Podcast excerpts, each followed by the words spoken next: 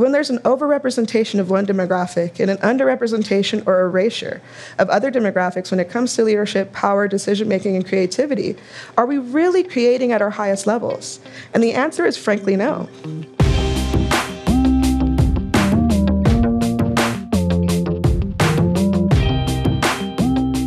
I probably don't need to explain to you that there are certain types of stories here in America that are easier to accept than others. At some point, we make certain judgments about which stories we want to buy into and which ones we don't. And most of us get pretty good at doing this automatically. We decide which stories we think deserve to be taken seriously and which can be dismissed. It's just how we get through life. The problem is, the way we decide which stories to listen to says a lot about us. And sometimes we reject stories because they tell us something we don't want to hear. That's where my friend Christina Blacken comes in. And man, oh man, prepare yourself for an incredible episode as we get to learn from her. I am Harris III, and you're listening to the Story Podcast. Christina Blacken is a Memphis native and founded what she calls the New Quo which seeks to expand the kind of stories that are listened to here in America and train people in growing their narrative intelligence. Listen in on some of her talk from Story 2020, where she talks about a conversation she had with her grandma, who grew up in the Jim Crow South. Naturally, hearing about her grandmother's experiences with racism and segregation had a deep impact on Christina's life and changed how she feels about what story even is.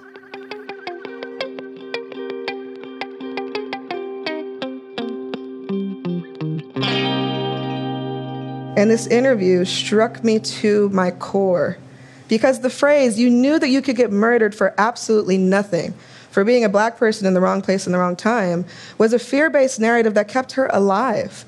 And we've seen that same fear based narrative confirmed 70 years later in the year 2020 with the murders of Breonna Taylor and George Floyd and so many other names that do not have justice. And it made me think about this moment in time that we're transitioning through, where we have these crusty heirlooms of narratives that have passed from parent to child, from teacher to student, from religious practitioner to parishioner around race, class, gender, sexuality, leadership, and power. They feel like these crusty heirlooms. They don't fit and we don't like them, but they become the fabric of our clothing and the oxygen that we breathe. And they've created a rift between who we are right now and who we want to be. They've created the breakdowns that we see in the environmental issues that we're experiencing with hurricanes and earthquakes every other day. They've created the economic breakdowns, the millions of people unemployed who cannot meet their basic needs, and they've created this new consciousness around social and cultural issues. But there is an opportunity that I see, which is we are now in this transactional leadership practices, the status quo of essentially maintaining things as they are through the practice of metrics based, emotionless goals that are about rewards and punishments. But we have this opportunity to choose differently. And as storytellers and creators, I am asking you to see yourself in the leadership seat. Because you will power as a storyteller, as a maker, you have the power to shift minds, to shift hearts, to shift behavior. And if we choose transformational leadership, we can ultimately critique the status quo, figure out what isn't working, and create a new narrative that's engaging and beneficial to everybody. Now, for you to do this, you'll need to tap into your narrative intelligence. Now, this is a term that I absolutely love. I did not coin this term, but it's part of my work that I do at the New Quo with inclusion and leadership development, where I help people tap into the psychological power of story to build inclusive cultures and companies and creative. And your narrative intelligence is inbuilt, but it was a term that was first coined in the 1970s by AI researchers who were trying to figure out how do we get algorithms to think and compute like human brains. Because as you know, as a storyteller lover, that story is a guiding fundamental principle of the human experience. You use stories to make decisions. You use stories to remember your past experiences. You use stories to attach meaning to the changes and events that are occurring around you. Christina says there are two parts to gaining narrative intelligence. The first is examining the narratives you already hold so that you can understand them better. Not just what the story is, but why you've internalized it and what that says about you. No need to be judgmental or hard on yourself here.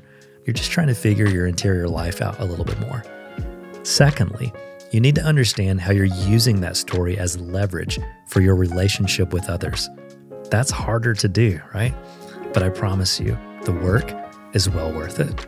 When someone hears a narrative, they have a cognitive process literally called narrative transport, where they adopt the values and beliefs and the sights and sounds of that narrative as their own. And when that gets embedded into their psyche, their behaviors are influenced. So, you as a storyteller have immense power to be a leader. Even if you don't have a formal title around leadership, you influence people's thinking and you influence the values that drive the things that they're creating and making. Now, before I was an entrepreneur, I'd spent 10 years of my career working across four different industries, from the law world to the nonprofit space to marketing, media, and sales. And I used storytelling in those positions to close millions of dollars in deals, to motivate people to buy crap they probably, probably don't need. But I also noticed a pattern across these industries, which is organizations are so good at leveraging external narrative but they're not conscious of the internal narratives that are driving their beliefs around leadership, power, and creativity. And there are certain dominant narratives and values that create limiting behaviors and inequality that we're seeing right now. So I've coined this the culture of autopilot, and you might experience this right now in your organization or it's been part of your career in the past. But there are three dominant values and narratives attached that you can see in a culture of autopilot. The first is when change and difference occurs, there's a trigger of anxiety and fear. And from this trigger of fear, the first value that people seek out is conformity, seeking people like themselves, being in this insular, homogenous sort of circle that ultimately doesn't allow them to truly innovate and problem solve at their highest levels. And with that conformity, then toxic competition is flourishing because it's a zero sum game. It feels like scarcity where there's not enough power or leadership to go around. And from that toxic competition, perfectionism becomes the guiding value of how people create and make things. Now, this feels like a comfort blanket. It feels good and it feels like the anxieties of future will be gone if we just cling to these values. But it creates a false sense of safety, reduced innovation, and ultimately reduced trust. Now, this isn't just anecdotal from my personal experiences. There are really interesting studies that highlight these pervasive values and how they affect the narratives and the creative that organizations make.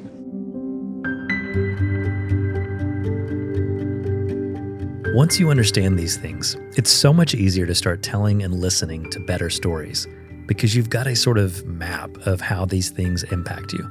You understand where you can and can't handle the truth, and how your upbringing changes how you perceive certain things. When it comes to conformity, there was a really interesting study done by Tina Kiefer, who's an organizational professor. She was working at the University of Warwick, and she was working with a group of business executives that spoke a different language than she did. But she wanted to understand their values and their beliefs around leadership. So she came up with a drawing activity, and she asked them a question that I'm going to ask you. I want you to close your eyes. I can't see you, but I can feel you closing your eyes. And I want you to imagine what does an ideal or an efficient leader look like? Now, if you imagine a man, you're in line with the outcome of this experiment, which has been replicated dozens of times at different demographics. And almost every time when people are asked this question, they draw a picture of a man, and on top of that, they draw a light skinned man with straight hair. Now, this can be directly tied to our dominant narratives about leadership the podcasts, the TV shows, the movies that we see, and who we get to see as a leader. If you Google leadership in Google Images, you will get a certain type of image that comes up. And that points out the fact that seven in 10 Fortune 500 CEOs right now are white and male. Those Fortune 500 CEOs lead 69 million workers worldwide. And I can guarantee and bet my life savings that those 69 million people are not all white men. And it's not to say that white male leadership is bad, but when there's an overrepresentation of one demographic and an underrepresentation or erasure of other demographics when it comes to leadership, power, decision making, and creativity, are we really creating at our highest levels? And the answer is frankly no. This is really what getting better at expanding who we listen to does for us. It allows us to do a better job of cultural creation because we're listening to more imaginations, more experiences, and more thought processes. We're hearing from everyone, not just the people we've already decided we agree with. And ultimately, we move forward together as a society because everyone is getting a chance to share where they want to go. You know, I'm going to let Christina close it out here in this episode because I don't think anyone can sum up our why better than she can. So I want to leave you with a quote from Audre Lorde. She, to me, is an original, transformational, inclusive leader because she used the power of storytelling, the power of spoken and written word, to get people to let go of the status quo and to move into something new. And she has a famous quote that says, We have been raised to fear the yes in ourselves.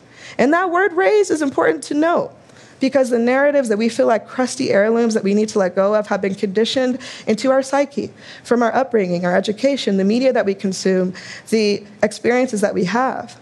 And I want you to say yes to letting go of limiting narratives about race, gender, class, power that do not work. I want you to say yes as a storyteller to not perpetuating the status quo. I want you to say yes to the idea that you are a transformational leader that has absolute immense power to get people to see a new norm and a new dawn. Because if we are able to build a narrative that could be mutually beneficial, that can shift hearts and can change minds, who knows what can be possible? Thank you.